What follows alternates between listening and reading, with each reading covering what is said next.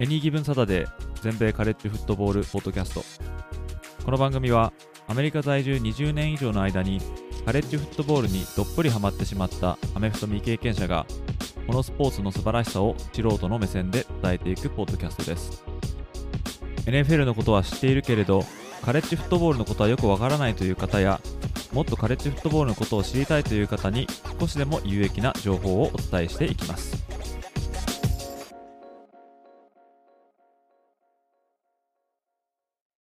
皆様ご機嫌いかがでしょうか？こちらは全米カレッジフットボールファンサイトを運営しておりますエニーギブンサタデーです。今回のエピソードは約半年ぶりのゲスト会となります。今回おいでいただいたのはアメフト系ブログを管理されているアメフト部さんとツイッターのスペースで毎週フットボールスナックを開催されているマスターのお二人です。このお二人はつい先日アメフト部さんのブログ上で超パス重視オフェンスで知られる戦術エアレードオフェンスのプレイブックを公開されました。このエアレードオフェンスは昨年末に休止されたマイク・リーチ元ミシシッピ州立大学監督が発案したオフェンスとされておりまして私のポッドキャストでもこのリーチ監督を偲ぶエピソードを配信させていただきました。そんな縁もあり今回はお二人にこのエアレードプレイブックを制作することになったきっかけや制作秘話、そしてこのプレイブックにかける思いをたくさんお話ししていただきました。未経験者である私のコンテンツとしては珍しく戦術に触れるエピソードとなっております。大変聞き応えのある回となっていると思いますので、お時間がある方はぜひご視聴ください。With threats to our nation waiting around every corner, adaptability is more important than ever. When conditions change without notice, quick strategic thinking is crucial. And with obstacles consistently impending, determination is essential in overcoming them. It's this willingness, decisiveness, and resilience that sets Marines apart. With our fighting spirit, we don't just fight battles, we win them. Marines are the constant our nation counts on to fight the unknown. And through adaptable problem solving, we do just that. Learn more at marines.com.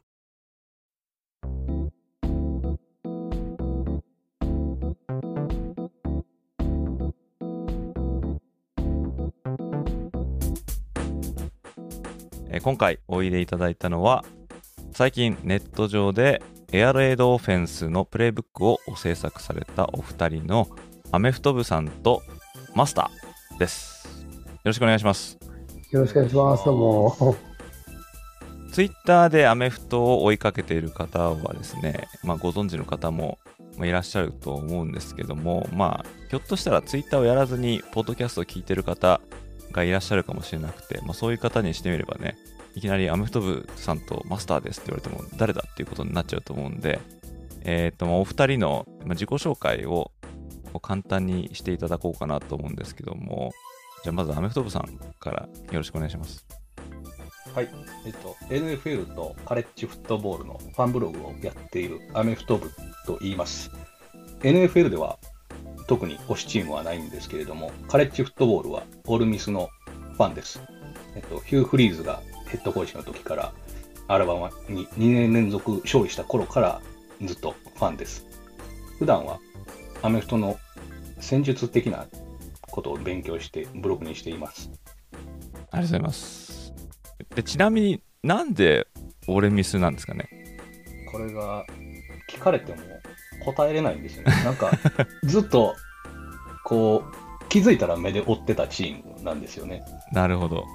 なんかいつ頃からってまあさっきアラバマに2年連続勝利した時からのファンですとは言いましたけれども、まあ、そのちょっと前からかもしれないし、そのあたりからかもしれないっていうくらい記憶は曖昧なんですけど、気がついたらずっと見てたっていうチームです。えー、あの2連勝したのはね、覚えてますけどね、9-2でしたからね、あれね、あのミシシッピがバーッと来て、うん、で、あの、まあ、ヒュー・フリーズさんもね、ちょっとこう、あ右肩上がりみたいな監督さんでしたもんね。で、リクルーティングでいきなりなんかトップに上がってきて、なんでこんなにいきなり来たんだろうなってちょっときな臭いところはあったんですけど 正直 なんでミシシッピにこんな人が集まるんだみたいな。えーでもね、あのーセンセーショナルでしたよね。あの2連勝したのがね。はい。じゃあ続きまして、マスター、自己紹はい介をちょっと簡単にお願いします。えっと、ツイッターでいろいろ戦術とかいろいろあんまり人が触れないようなことを話してます。で、あとは、そうですね、週に何回だろう。適当に、まあ、金曜、土曜みたいな感じでやってますけど、フットボールスナックというスペースを開催しております。で、毎週やられてますもんね。毎週やってますね。昔は毎日やってたんですけどね。あ、そうなん当ですか初は。そうです。1年、一年ぐらいだから前は、毎日やってたんです。すですね。毎日やって、みんな毎日入ってたんです。で毎日もやって話すことあるんですね、でもね、みんなね。あるんですよ、みんな。だからフットボールの話じゃない話もしてるから、フットボールスナックといいつ全然違う話が結構多いので、全然話が終わっちゃうことも多いし、まさにスナックですね。まさにスナックですね。居酒屋的な。まあ、最終的にフットボールの話に大体戻るんですけども、でも NFL の話は大体多いですね。スナックの場合には、基本的には。たまに私もお邪魔させていただくんですけど、あそうですね面白い話をされてますよね。いや、面白いかどうかは、まあ、僕らが楽しいと思って、まあ、喋ってる人たちはね、楽しいと思って話してる話をしてるだけなんで、ちょっと変わった集まりになってますけど、いやいや、聞いてるだけでも楽しいんで面白いですよね。えーああ、そう言ってもらえるとね、あれですけど。えーで、あのーまあ、今回ですね、えーまあ、お二人に来ていただいたのは、まあ、ちょっとさっきも言ったんですけども、えーまあ、エアレードオフェンスのプレイブックを、まあ、作られたと。っていうことでですね。で、あのーまあ、エアレードって言ったらですね、まあ、私もちょっと前のポッドキャストとかでお話しした前、マイク・リーチさんっていう方がいて、まあ、その人が作り上げたオフェンスっていう、まあ、ことだったんですけども、多分私が気づいたのはマスターがあマイク・リーチのことをこうちょっと調べ出して、で、ちょっと気になってって、そこからちょっとじゃあプレイブック作るかみたいな、確かそんな感じだったと思うんですけどね。まあそこら辺の話ちょっとまた後でお話を聞こうかなと思うんですけども、まあアメフトっていうことなんで、まあとりあえずですね、お二人、多分経験者だと思うんですけども、まあ簡単にアメフトの関わり、えーとか、まあ、アメフト歴をちょっとお話ししていただけたらなと思うんですけども、アメフト部さん、いかがですかね？はい。と、まあ、アメフトを最初に知ったのは、夜中、ケーブルテレビで NFL をやってたんですよね。そっから見始めて、これは面白いぞっていうことで、アメフトを見始めたんですよ。それで何年かしてから、カレッジに興味が移っていったっていう感じなんですけれども、そのまま、まあ、大学に入ったんですよね。で、大学入ったら興味があるからアメフトをやってみようっていうことで、アメフトを始めて、大学ではラインバッカーとうんやってまして、で、そのまま大学引退したら、ちょっとだけ社会人の JPFF っていう草アメフトみたいなリーグがあるんですよ。はでそこで少々やってたっていう感じですね。で、社会人ではセーフティーをやってました。い。最近はもうじゃあやられてないんですか？最近は全くです。もうやらなくなって何年経ったかな。もう10年近くは経ってるんじゃないですかね。ああ、そうなんですね。まあでも結構離れてます。もうプレーからは。で大大学から始めて、で、社会人でちょっとやってっていう感じなんですよね。そうですね。まあ、社会人も1、2年くらいだったかな。そのくらいですね。はい。で、現在ですね、あの、アメフト部さんは、えーとまあ、ブログを立ち上げられて、えーと、やってらっしゃると思うんですけども、これ、いつ立ち上げたんですかね？ちょうど1年前くらいですね。だから2022年の3月から今のブログ始めました。きっかけとかは何だったんですかね？しばらくアメフトから離れてたんですよ。その NFL とかもあまり見なくなって、何年かは見てなかったんですよね。まあ、あと弱小チームでしかやってなかったっていうのもあって、もうちょっと勉強しようかなっていうような意欲が湧いてきて、改めて自分の勉強の記録をまとめるためにブログを始めたんですよ。で、そこからせっかくやるなら NFL とかカレッジの戦術とかそういうことの方がいいんじゃないかなと思ってブログをやり始めて、まあ、今の目標は、だいたい NFL とかカレッジのコーチとかの特徴をまとめた一つので、収収益化することね。収益化？は別に今は特には考えてないですけど、まあ、ブロガーの夢ですよね、それはね。まあ、なかなか今は厳しいみたいですからね。わかります、それは。はい。まあ、そんな感じで今はやってますね。これ、ブログは前や、なんかでやられてたとかはあるんですか？同じ名前で昔やってたんですけど、あそうなんちょっとうまくいかなくてうん。やめたことはありますね。でも、あの、綺麗なブログのスタイルでやられてますもんね。読みやすくて、すうん。ごい、あの、宣伝あされてると思います。えー、で、あの、マスターは、あはい。れですよね、コーチもされてたっていうことですよね。僕はですね、実はあのコーチ歴の方が長 長いんです。そうなんですか？そこら辺ちょっと教えていただけますか？えっ、と、簡単に僕はフットボールのプレーはね、高校の時しかやってないんですよ。え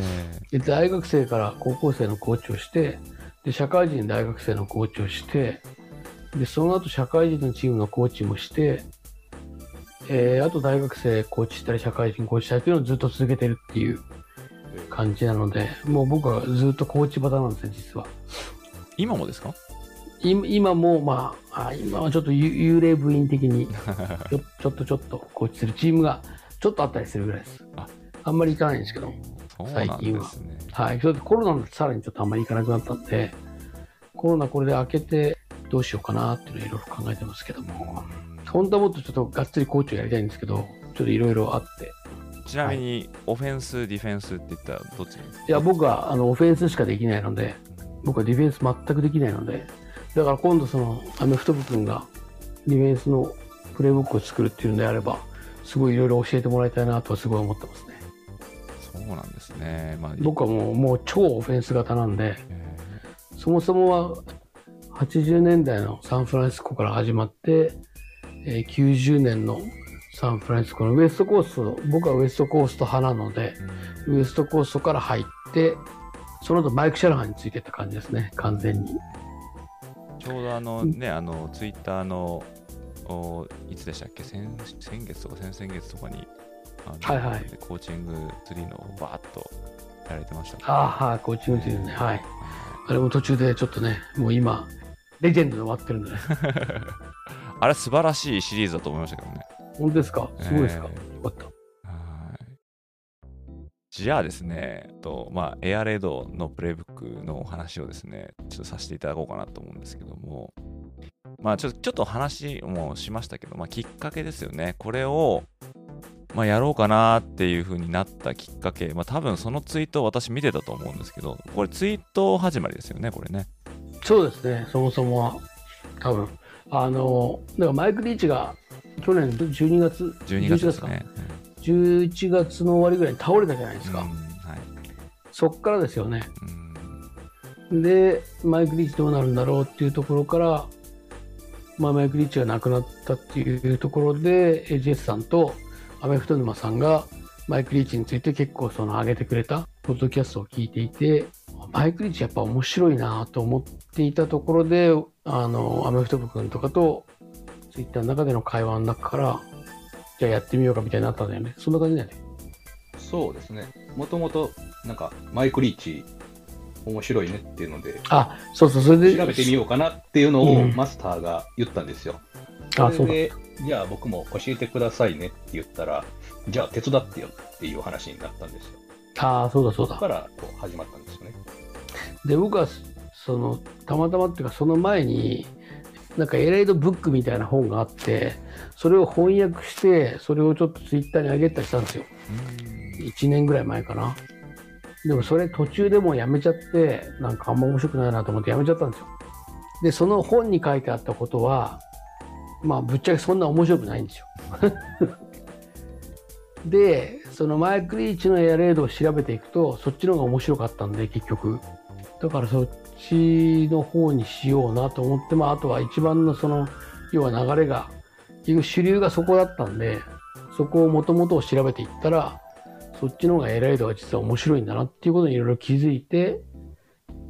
で今回そういう流れになったって感じですね。で結構前からマイク・リーチのことはご存知でしたマスター？マイク・リーチはもちろん知ってました。で、エアレイド、エアレイドはずっとその前から興味があったんで、エアレイドは何なのかっていうのをずっと自分で調べようと思ってた部分があったんで、で、そのエアレイドのなんか、Kindle で買えるエアレイドの本を買って、エアレイドブックっていうのがあったんですけど、それをこう翻訳してみたりしたんですけど、その時ね、いまいち捉えづらかったんですよね。じゃあ、そのエアレイドって何なのって言われた時に、説明できない感じだったんですよ。でも今は結構バシッと説明できる風になりましたね。やっぱそのルーツを知ると、やっぱり説明できるのかなって感じですね。アムトプさんはマイク・リーチのことはどれぐらいからご存知でした？僕は全然、まだブログ始める前までは、ほとんど知らなかったんですよね。ああ、そうだ。勉強し始めようっていうことで、まあ、名前くらいは知ってたっていう程度で、うん全。然どういうことやってる人かっていうのも知らなかったですね。うん私はですね、マイク・リーチは2000年とかに、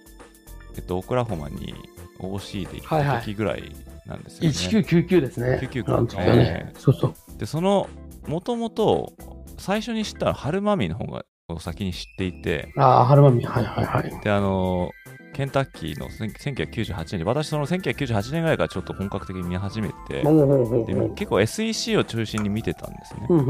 で、ケンタッキーで、まあ、ハルマミーっていう監督も結構異彩を放ってて、なんかちょっとこう髪髪がちょっと長めで、で、肩にいつもこうタオルをかけてコーチしてて、あ、そうなんだ、ハルマミって。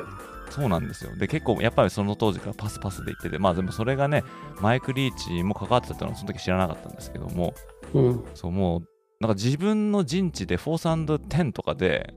普通にコンバートしに行こうとしてるってすごい人がいるっていうんで、すごい強烈に印象残ってて、で、その人の方が先に知っていて、で、で、あの、後々ね、そのハルマミっていう人と、まあ、リマイク・リーチが作ったっていうのを知るんですけど、うん。えーで、まあ、本格的にね、名前が出てきたのは多分テキサステックで、えーコーチを始めてからだと思うんですけどね、うん。えーまあ、強烈っちゃ確かに強烈でしたけどね。えー ねで、まあ、あの、まあ、ちょっと今、マスターもおっしゃってましたけど、これ、エアレードとは何だみたいな、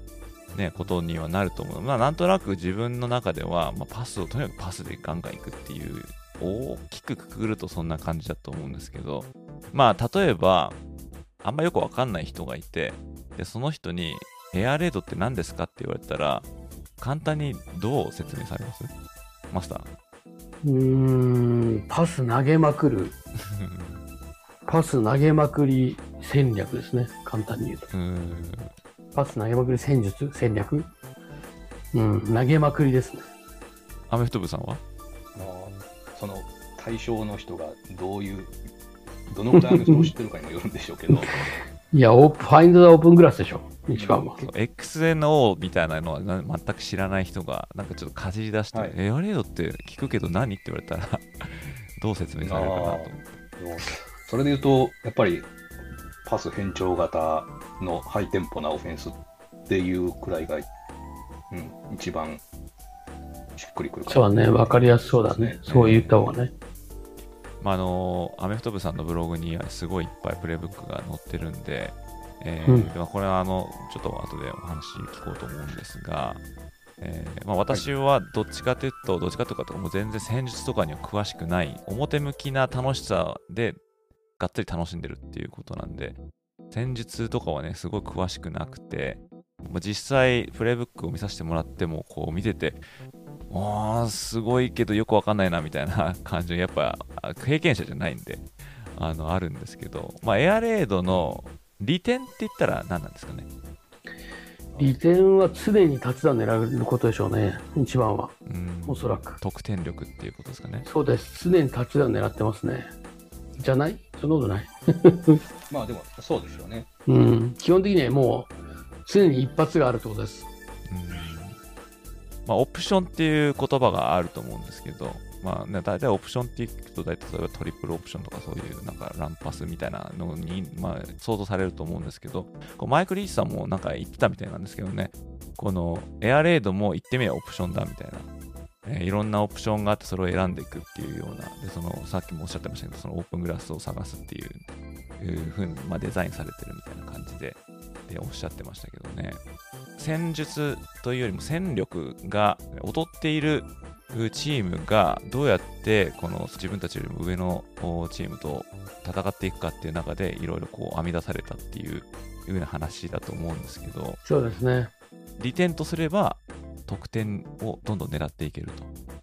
まあ、いうことなんですよね。うんうんまあ、だから得点をどんどん狙っていけるってことと、短い時間で得点ができるので、そのキャッチアップ、あのどんなにと点差が離されても追いつくことができる可能になる可能性が非常に高いっていうことでしょうね、やっぱり。そういう意味では。その今までのオプションチームとかっていうのはやっぱりたくさん点差が離れるとどうしてもなかなか追いつくのが時間内に追いつくのが難しいんですよね。そうですね。でもエアレードの場合にはやっぱり1分、まあ極端な話45秒あれば多分1本取れるので、その逆転がしやすいというか、えーより得点を取りやすい。まあ、その代わり、クォーターバックがパスが投げられるっていう大前提が必要なんですけど、その大前提さえあれば、どんなチームでも勝つ可能性の非常に高いオフェンスを構築することができるっていうところなんじゃないですかね、うん。一番は。で逆に欠点って何かありますかね？欠点はもうやっぱりインターセプトっていう、まあそれからあとスリーアンドアウト、まあパスってやっぱ3回投げて10ヤードいかないと、その場ですぐスリーアンドアウトになっちゃうので、ランプレーとかよりも簡単に攻撃権を渡す感じになっちゃうんですよね。うん一発は大きいけどつなげられないとみたいなことなんですかねそうですね。だからう、んそのランプレーで刻んでいく、もしくはウエストコーストみたいに、まあもちろん短いパスもあるんですけど、刻んでいくっていう感じは、まあそんなにはないですよね。うん、まあ一回一回フレッシュ獲得していきながら長いところで狙えるんであればもういつでも狙っていくっていう姿勢なので、だターンオーバーっていう、まあ、インターセプションされる可能性もある。もしくはその3回投げて3回ダメだったらすぐ攻撃が変わってしまうっていうところがデメリットでしょうねおそらく。結構やっぱりパスは水物っていう考え方が日本でも非常にまだ大きいですけど本当そうなんですよね。なんていうかなあっさり終わっちゃうっていうか。そうですね。うん、そういうところはあることは確かですね。アメフト部さんはなんか付け加えることあります？オプションっていう話出ましたけど、エアレイドのパスは、パスプレーの中にオプションがいっぱい入ってるんですよ。ディフェンスがこうだったら、ルートをこう変えなさいとか、そういう意味でのオプションみたいなのが含まれてて、構造的にそのパスを取りやすいように設計されてるんですよね、大体のパスが。そういうところが強みですよね。うん、で、弱みは大体このさっきもマスターがおっしゃってましたけど、3アンダーとなるとか、ハイテンポであるがゆえに、ディフェンスがフィールドに立ってる時間が長くなりがちになるんですよ。うんってなると、バテやすくなっちゃうっていうのはあるかもしれないです。ハマると強いけどハマらないとっていうまあなんか諸刃の剣みたいな感じですねじゃあねうん、まあ結構そうですね。やっぱりギャンブルオフェンス的な要素はちょっと強いことは強いですよね。おそらく。ねまああとは QB の腕も大きいですよね大きいですね。まえあ、そこが一番大きいみたいな感じです。えーテキサステク、まあ、ケンタッキーも含めたらね、まあ、あのプロでは大成しませんでしたけど、ティム・カウチっていうね、クォーターバックがいましたけ。ど、あとはね、テキサステクだったら、それこそ、まあ、ホームズはまあ彼のお直属じゃないですけど、その前から言ったら、あキングスバリーとか、BJ シモンズとか、まあ、うんいっぱいいますけどね、あと、ワシントンだったら、えーガードナー・ミンシュ。ガードナー・ミンシュ。えーそう彼も、あのマイク・リーチのそうエアレードでちょっとこう名を馳せたみたいなクォーターバックですもんね。そうだそうだいクォーターバックの教うん、肩にかかってるって言ったら、まあ、そうなのかもしれないですけども、リンカーン・ライリーの系統ですよね。そうですね。うんうんまあ、このエアレードのマイク・リーチの系譜っていうのはすごい脈々とね、カレッジには、えー、と受け継がれてると思います。それもね、あの私のポッドキャストで話してたし、まあ、あのアメフト部沼さんのポッドキャストでも、えー話されてたと思うんですけど、まあ、その影響力がすごい大きいなっていう感じはしますよくし調べてなおそれをこう、まあ、実感したっていうま感じですかね。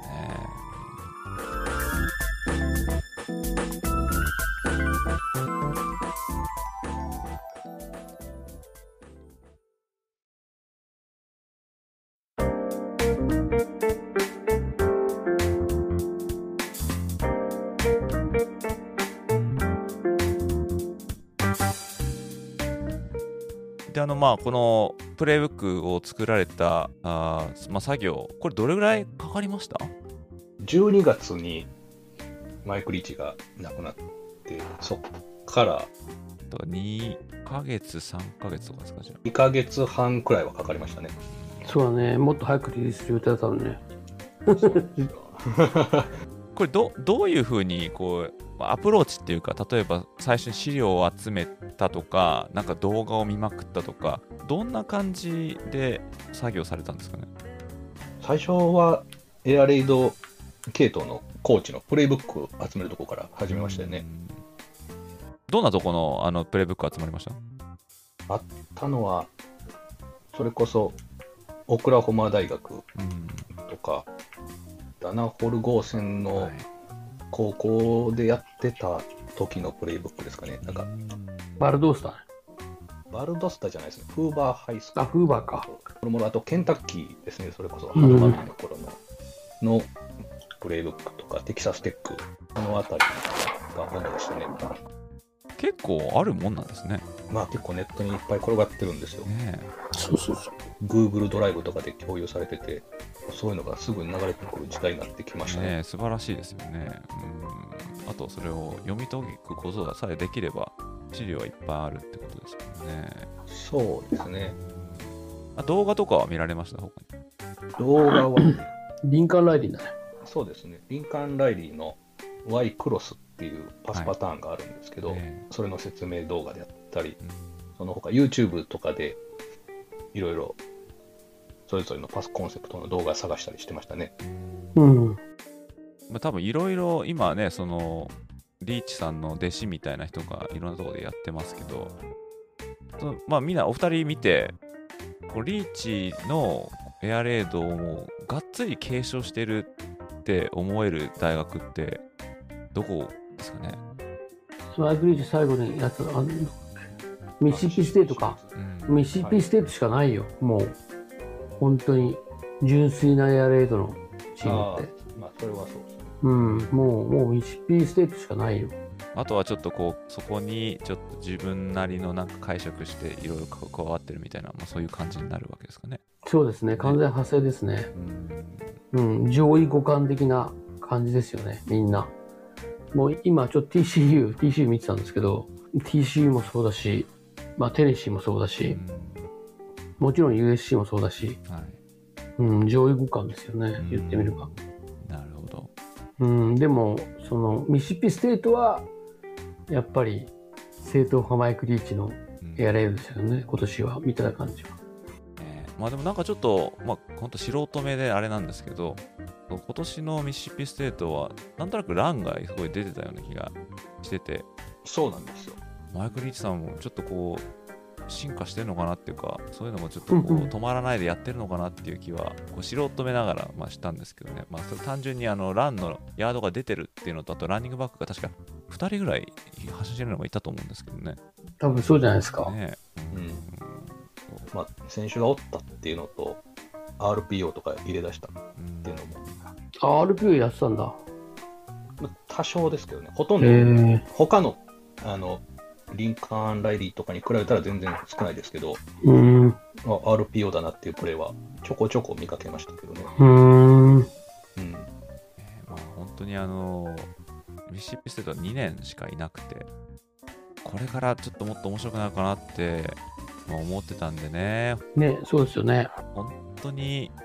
今でもちょっと信じられないですけどね残念としか言いようがないんですけどねうんね残念ですけどねでこれあの作業してみて、まあ、完成ってなった時出来上がって、まあ、率直の感想はどんな感じでしたかね？僕はやっと終わったな 結構疲れたんですよ、これが。そうだよね。結構ツイート。トでもね、あの作業の話されてましたもんね。そうなんですよ。これがまた手戻りが多くて大変やったんです それ言うなよ。けど、やっ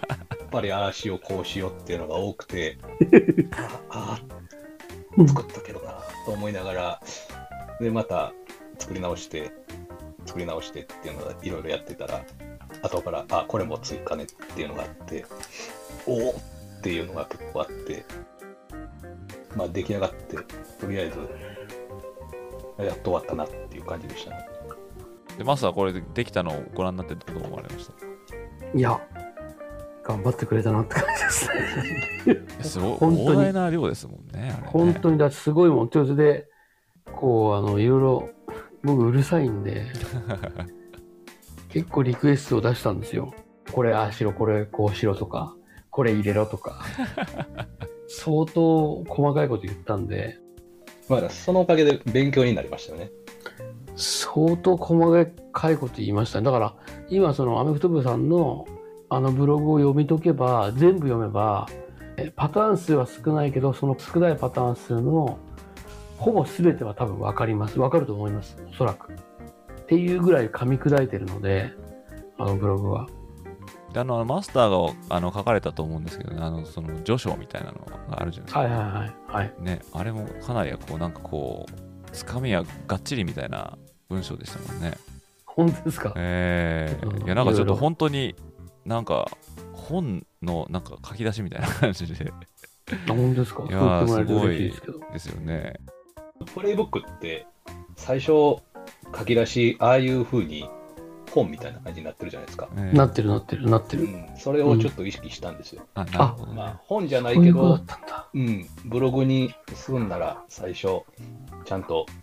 スイングやソードっていう、マイクの、はあの、著書でしたっけ？最あ。初そう、著書、そうですね著書、著書、著書、著書。うんあれを意識した感じで、ちょっとプレイブックの始まりっていうのを意識ししようかなっていうので、ああいう風な形式にしました。うんいやでもいい素晴らしいつかみでであのまたあのイラストもいいじゃないですかねえあのね海賊のやつあのかっこいいよね。あの、海賊のね、えーあれかっこいいよねですあ。れねあれよく探したよね、本当に。今、ああいうのすぐ作れるんいやですよ。素晴らしいあ、そうなの？せっかくやっぱ海賊好きのマイクリーチやから、海賊っていうのを意識したキャッチアップ画像を作らんとなっていうのを。なんかさ、あの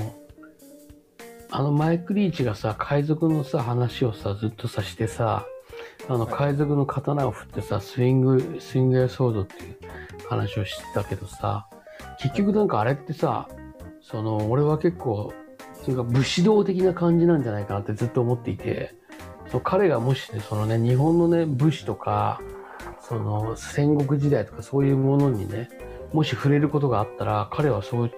そっちにも流れていたんじゃないかなってすごい感じがするんだけど、だから五輪の書みたいなものをさ、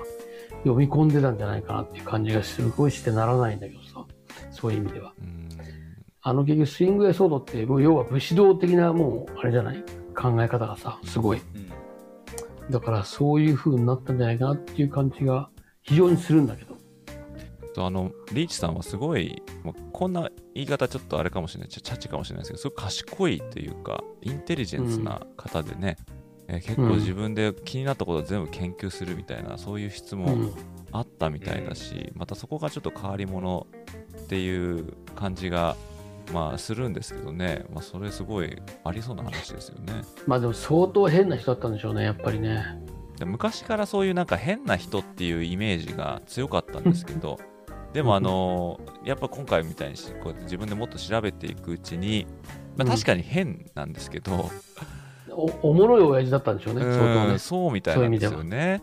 その今で言うお金をいっぱいもらってるでっかい大学の監督っていう感じじゃないっていうある意味うん普通の人、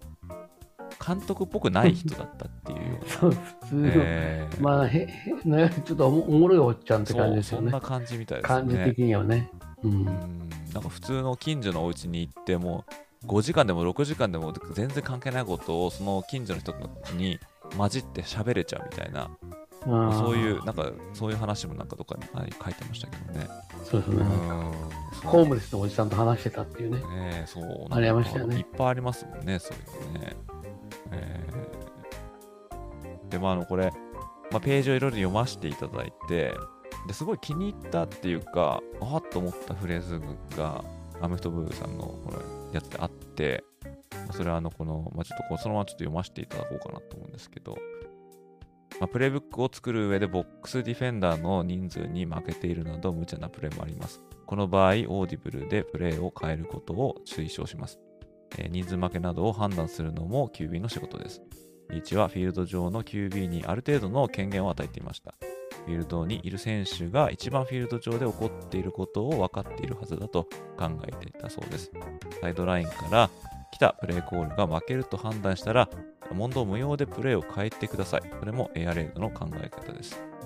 もし、コーチがこのブログを読んでくださっているなら、QB を信じてあげてください。結果、間違っていたからといって、恐怖政治で支配せず、原因究明と反省に生かしてください。これ最後のところですね。これがすごいなんかこう、じんときたんですけど、うーん、なんかその、なんでしょうね、あの、私、日本もアメリカもそんなにすごいコーチがどうどういうことしてるかっていうのは分かんないんですけど、でもこのなんかあの、メッセージ性がね、なんかちょっとこれ、ちょっと感銘受けたっていうか、そう間違えずにっていう、この QB を信じてあげてくださいっていう、この言葉がすごいなんか、ちょっと熱いなって思ったんですけどね。うん。これ日本とかだったらあれなんですかね、なんか、例えばこういうことあったら、すごいこうめちゃめちゃ怒られるみたいな、そういう、そういうことがあるんですかね。チームによってでしょうね。それは。でもあんまり怒られないんじゃないですか。最近のチームは。なんかプレーが先にもう決まっていて、で、それを、うん。まあ、やりなさいみたいな、まあ、基本的には多分そうだと思うんですけど、まあ、でもそれで違うところで、例えばオーディブルがあったりとかっていうのがあって、で、あのね、そこら辺を、まあ、選手に委ねるっていうのがあると思うんですけど、日本でどれぐらいの確率でオーディブルって使われるものなんですか？ほとんど使ってないでしょ。そうなんですね。僕が知る上では多分。今は違うのかもしれないけど、でも違わないと思うな、やっぱり。それはあれですか？あのもう、問答無用でこれを使えっていうことなのか、それともそのオーディブルをできるほどのあー、まあ、システムとか技量がないとか、そういうどどういう感じなんですかね？そっちでしょうね。というか、あとそこまでその偏った形になることがない。あなるほど。要は。そこまで偏った形が来た場合には、オーディブルできる技術は、うーん、どうだろうな。まあ、高校生以上は多分あると思うんですよね。だからそこまで偏った形に来ることがあんまりないっなるほどね。ていうのが一つと、まあ、変えるほど余裕がないクォーターバックに。もう一個は、能力的に、それは。そこまで落ち着いて見てられる人って X リーグでもあんまり何人かしかいないんじゃないかな、多分。誰でも彼でもできることじゃないですもんね。大学生でもできる子は多分いると思うんですけど、はい全部のチームの子ができるかっていうと多分そうじゃないと思うんですね。うん。そうですね。先生、プレイサイドを変えるくらいでしたね、僕らの時は。うんちなみにこのエアレード、エアレードに限って行った時に、このオーディブルをかけるっていうか、そういう必要性っていうのはあったりします？普通よりは。マイク・リーチはもうガンガン変えろって言ってたんですよ。自分がプレーコールしたコールは本当ではないみたいな。うん。その Swing Your Sword の中にあるんですけど、キングスベリーの時かな。キングスベリーじゃなくて誰か違うクォーターバックだと思うんですけど、テキサステックの。はい。すごいいじめられたって言うんですよね。なんでお前変えないんだっていうプレーを。俺が入れてるプレーはなんだか、お前、現場にそこにいるんだから、そのガンガン変えろと。で、マイク・リーチは毎回同じプレーを入れるらしいんですよ、それで。うんで、それをその中でオーディブルして変えろっていうのを試合中やらされてたって言って、すごい嫌だったって言ってましたよね。あ、じゃあ結構こう、QB 任せみたいな感じそうなんですよね。ちょっとね、だから、あのマイク・リーチの聞いてると、ちょっと QB 任せすぎで、ちょっとマイク・リーチずるいなって感じするんですけど。あって何の話でしたかごめんごめんなさい。いや、あの、オーディブルをね、あの、するかなっていう話ですね。ああ。あとはあれですよ、その、えーっと、ヒッチが入ってて、ここのバックにアップされたら、まあ、単純フェードに変えるとか、そういうオーディブルは結構やってるチームは多いと思いますね。うん、国内でもそうそういうのは多いですね。まあでもこのね、あのがっつり、まあ、プレイブックが、まあ、出来上がりましたけども、まあ、終わって、まあ、ほっとしたっていうことをまあおっしゃってましたし、まあ、ひょっとしたらね、この後、また、あのなんか追加されるみたいなことも書いてらっしゃいましたけど、はい。まあ、率直に言って、まあ、このプレイブックを、まあ、誰に使ってほしいかなって思われますか？もう、どなたでも使ってもらえたら 嬉しいですね。まあ、本当に学生とか、社会人でやってる方とか、結構ブログに公開したよっていうツイートをしたら、いいねがすごくついたんで、それになんかこう、使ってくれるかなっていうことも期待はしておるんですけれども、うん少しでも、なんていうんですか、そのまんまじゃなくてもいいんですよ。自分たちでアレンジしてくれてもいいし、部分的に考え方を取り入れるとかでもいいんですけれども、まあ誰かに何かしらの形で役に立てばいいかなと思ってます。あのマイク・リーチさんはあのテキサステックの時からずっともう反復練習反復練習もうとにかくそのいろんなことを浅くやるよりもこう限られたことにをもうこれやったら絶対できるようにするみたいなそういう反復練習っていうのを結構重きに置いてたみたいで、まあ、それはなんか日本のなんかちょっとスポーツ指導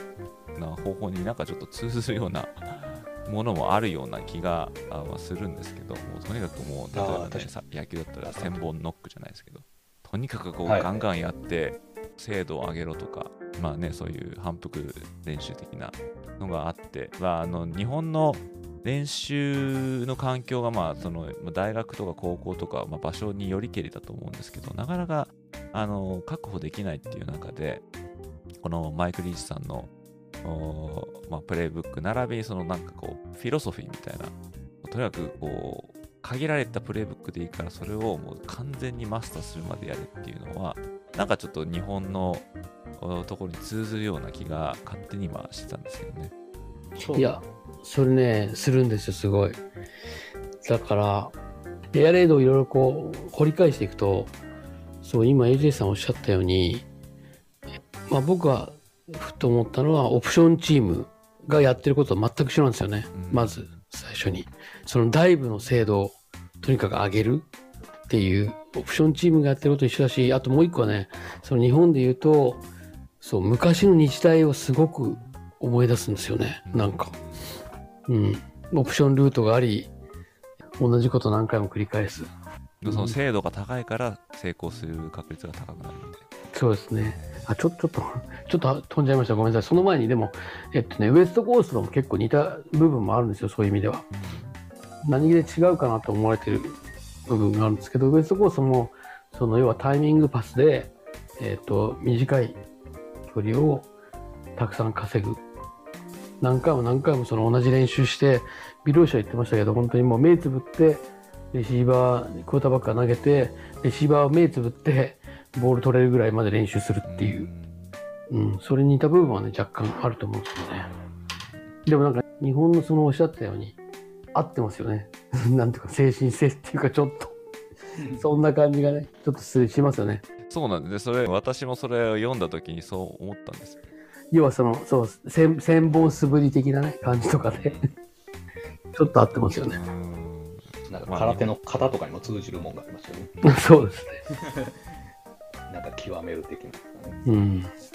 で、これあの、まあ、使う時の注意点みたいなのはありますか？こうした方がいいよとか、あーそういうのなんかありますか？どうなんでしょう。まあ、最終的には自分の頭で考えてねっていうところくらいですかね。結局、こういう、このまま使っても十分通用するっていうものには仕上げたつもりですけど、いろいろ相手によって違う部分が出てくる。ああ、そうだね。確かに。最終確かに。的にはそうね。自分の頭で。考えないと、うん。あの、プレーは通用しないよっていう、うん。そこも結局マイク・リーチが言ってたようなオーディブルしろっていうのと通ずるところがあってうん。自分で考えて通るようにうん変えなさいっていう、そういうところをちょっと意識してほしいですね。まあ、もうその通りで、なんていうかな、プレイブックに書かれたことはプレイブックに書かれたことあるんだけど、これが全てではないし、この、これが全部守んなきゃいけない、なんていうかな、戒律みたいなルールではないってことですよね。もっと、その自由に発想、こっから、これをベースにしながらも、自由に発想を広げていって、どんどんオープングラスを見つけろっていうのが、そうやってこう発展していく元になる部分なのかなっていう気がしますね。っていうの合ってる？なんか。あそうです。あの日本語で主張りっていう言葉があるんですけど、守る、はい。破る、離れるっていうのが、ああ、手張り、はいはい。で主張りと読むんですけど、最初は理解しておると。ではいは理解してきたら自分でそれを破ると。い。で、うん。最後は自分なりのプレーに作り出して元のルールから離れていくっていうおおなるほど。言葉があるんですよ。はいはいはいまあそういう。のと一緒で結局はやっぱりしっかりと自分たちの頭で考えないとうん勝。てるチームにはなれないよっていうことですね。本当そう思います。まあ、あとはあれですね、まあ、さっきちょっと何度か出てますけど、まあ、QB はいですよね。QB が。うんキューピそうですね。ー。そう。そう。投げれないとアウトだから。確かにまあ、いろいろあっても、デストリビュートできる QB がいないと、確かにきついなっていうのはきありますけどね。その通りですね。そうでも夢があっていいですよね、エアレードは。なんかあの、ジャイアントキリングじゃないですけど、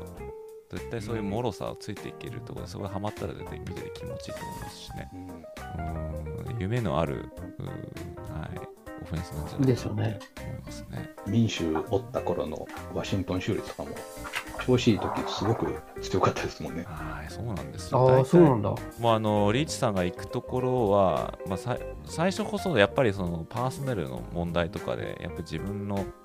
まあ、描いてる選手とかがこうやっぱいないとっていうのがあってでもそれでだんだんアジャストしてくるとこう右肩上がりに良くなっていくっていうのは、まあ、テックでもそうだしワシントンステートでもそうだしで、まあ、まあケンタッキーも戻ればそうですけどでもだからねあのミシシッピステートはもっと見たかったんですよね。見たかったですね。ねうん見たかったです、えーちょうどあの今年強かった。えーウィル・ロジャースっていうクォーターバックがいるんですよね。はいはいえー彼は結構こう、まあ、まだそこの上の方までい行ってる QB じゃないんですけど、うんうん明らかにやっぱ1年目と2年目が変わってるような気がして、まあ、それはシステム的なことがね、あれ、今年2年、2年目ですよね。ねそうなんですよ今年、あ、今年というか、この間のシーズン2年目でしたよね。そうですジュニジュニアですよね。はいそう。あの子はね、ちょっとね、もったいないというそうかな、んですよね。でもマイク・リーチじゃなくてもいいかもしれない。うん。結局 SEC のパスランキングでしばらくトップつけてましたよね。えーあ、そうなんだ。そうですね。パスヤードではしばらくトップやったはずです。もうリーチ、リーチの QB っぽいですけどね。えー、そうね。えっ、と、マイク・リーチヘッドコーチ、え、ヘッドコーチ誰になったの？そういえば。結局中から上がったんですね。えっあと、ーえっと DC か OC かちょっと覚えてないですけど、上がったんですよ。多分それはあのチームのことを考えてたと思うんですけどね。やっぱりいきなり監督がいなくなっちゃって、で、うんまたちょっと、その、なんていうんですかね、その新章を言える前になんか別の人連れてくるんじゃなくてみたいなのがあったんじゃないかなって勝手に思ってます、あーえーまあ、中中からああ、なるほど。昇格されてましたね。でもそこまで思ってやってたとしたら、ミシシミシシッピステートっていう学校って結構すごいですよね。ん。そそこまで本当にそういうこと考えてそういうことしてんだったら、ねなかなか。そうですね。結構アメリカとかってそのドラスティックに変えちゃうもんなんじゃないですか？そうだと思いますよ。うん。ですよね、本来はね。えーいろんなとこどんどん出てっちゃうのはもう、まあ、お二人うんご存知かもしれないですけどね。うんうん。なかなか、だから、下からこう昇格させるってあんまり聞かないですよね。そういえばそうですね、聞かないですね、彼って場合は特に。最近だったら、まあ、ノートルダムのマーカス・フリーマンさんっていうのが、えーっと、はい上がったとかはありますけどそうですね、ブライアン・キリーがいなくなって。うんあとあんまり聞かないですね。大体よそからうまくいった OC か DC 引っ張ってくるイメージですよね大。体そんな感じですよね。うん。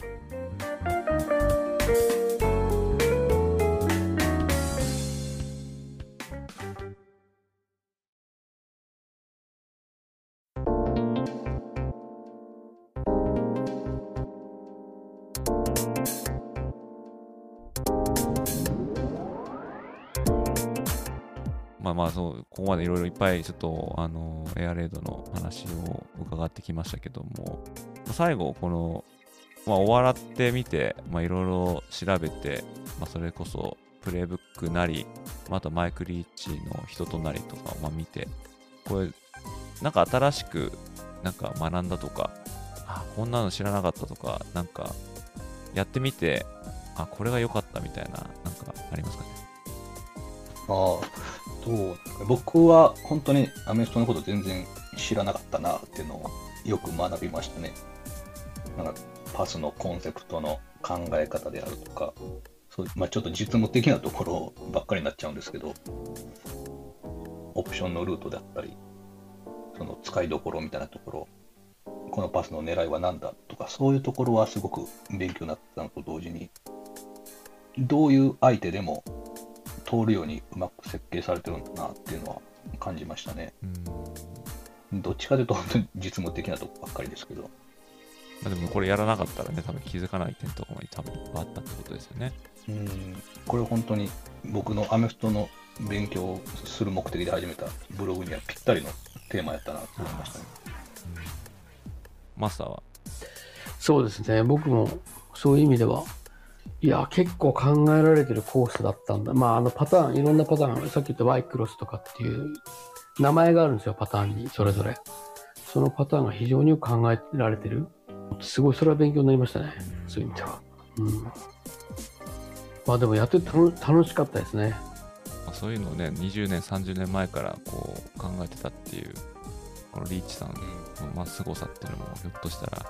まああるのかもしれないですよね。そうでしょうね。なんか他になんか最後、付けか、これ言っときゃよかったみたいなのなんかありますか？まあ、今回その QB さえ投げれればいいよいやいいチームになれるっていうような目的でやったんで、はいそんなに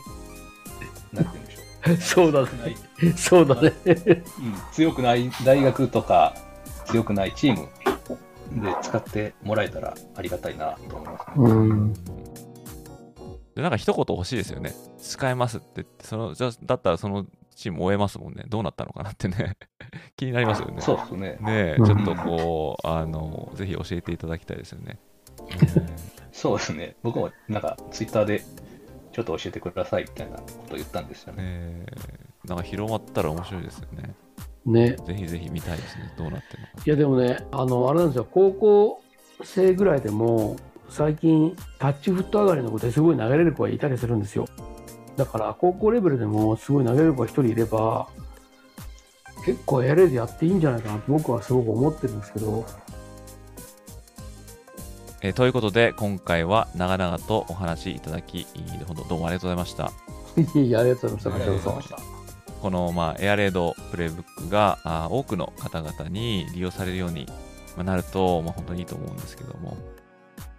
ということで、今回のゲストは、エアレードプレイブックを制作されたアメフト部さんとマスターのお二人でした。どうもありがとうございました。ありがとうございました。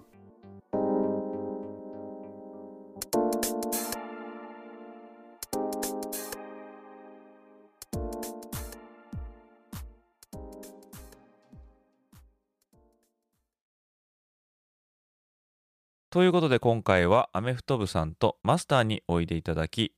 お二人が制作したエアレードプレイブックに関して存分にお話ししていただきました。アメフト素人である私のコンテンツとしては珍しく戦術に触れるエピソードとなりました。それもこれも経験者であるお二人にゲストとして参加していただいたおかげです。どうもありがとうございました。アメフト部さんのブログではこのプレイブックが公開されております。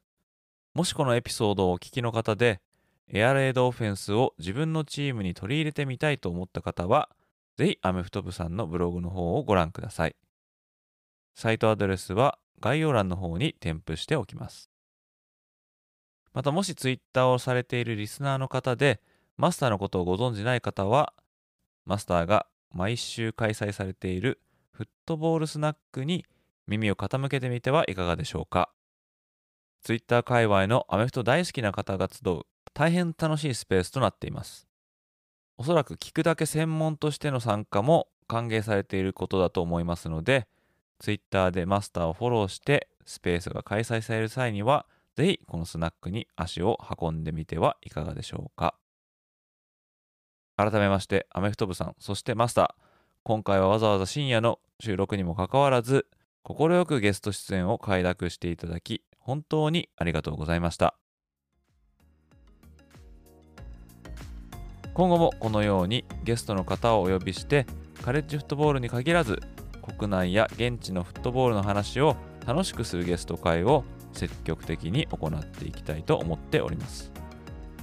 もしリスナーの方で自分もちょっと喋ってみたいとかそういう方がいらっしゃいましたらぜひ Twitter の DM か当サイトのメール info.ags-football.net こちらの方にお気軽におっしゃってください。またこんな人の話も聞いてみたいとそういうリクエストがありましたらそちらの方も伺っております。ということで今回もここまでご視聴いただきどうもありがとうございました。また次回のエピソードでお会いいたしましょう。それでは失礼いたします。